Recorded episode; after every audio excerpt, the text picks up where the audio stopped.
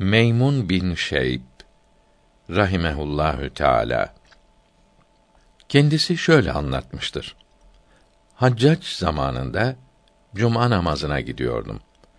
Kendi kendime bu zalimin arkasında niçin cuma namazı kılayım diye düşündüm. Tereddüde düştüm. Sonunda devamlı gitmeye karar verdim.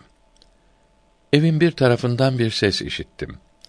Meali şerifi Ey iman edenler! Cuma günü namaz için ezan okunduğu zaman Allah'ı anmaya koşun. Olan Cuma suresi 9. ayeti kerimeyi okuyordu. Bir gün bir mektup yazdım. Aklıma bir şey geldi. Onu yazarsam mektubum güzel olacaktı. Fakat yalandı. Yazmasam doğru olacaktı. Fakat mektubum çirkin olacaktı. Bir yazayım, bir yazmayayım diye tereddüde düştüm. Sonunda yazmayayım diye karar verdim. Evin köşesinden bir ses geldi.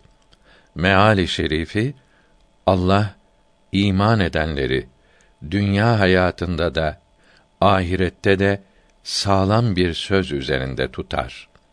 Olan İbrahim suresinin 27. ayeti kerimesini okuyordu.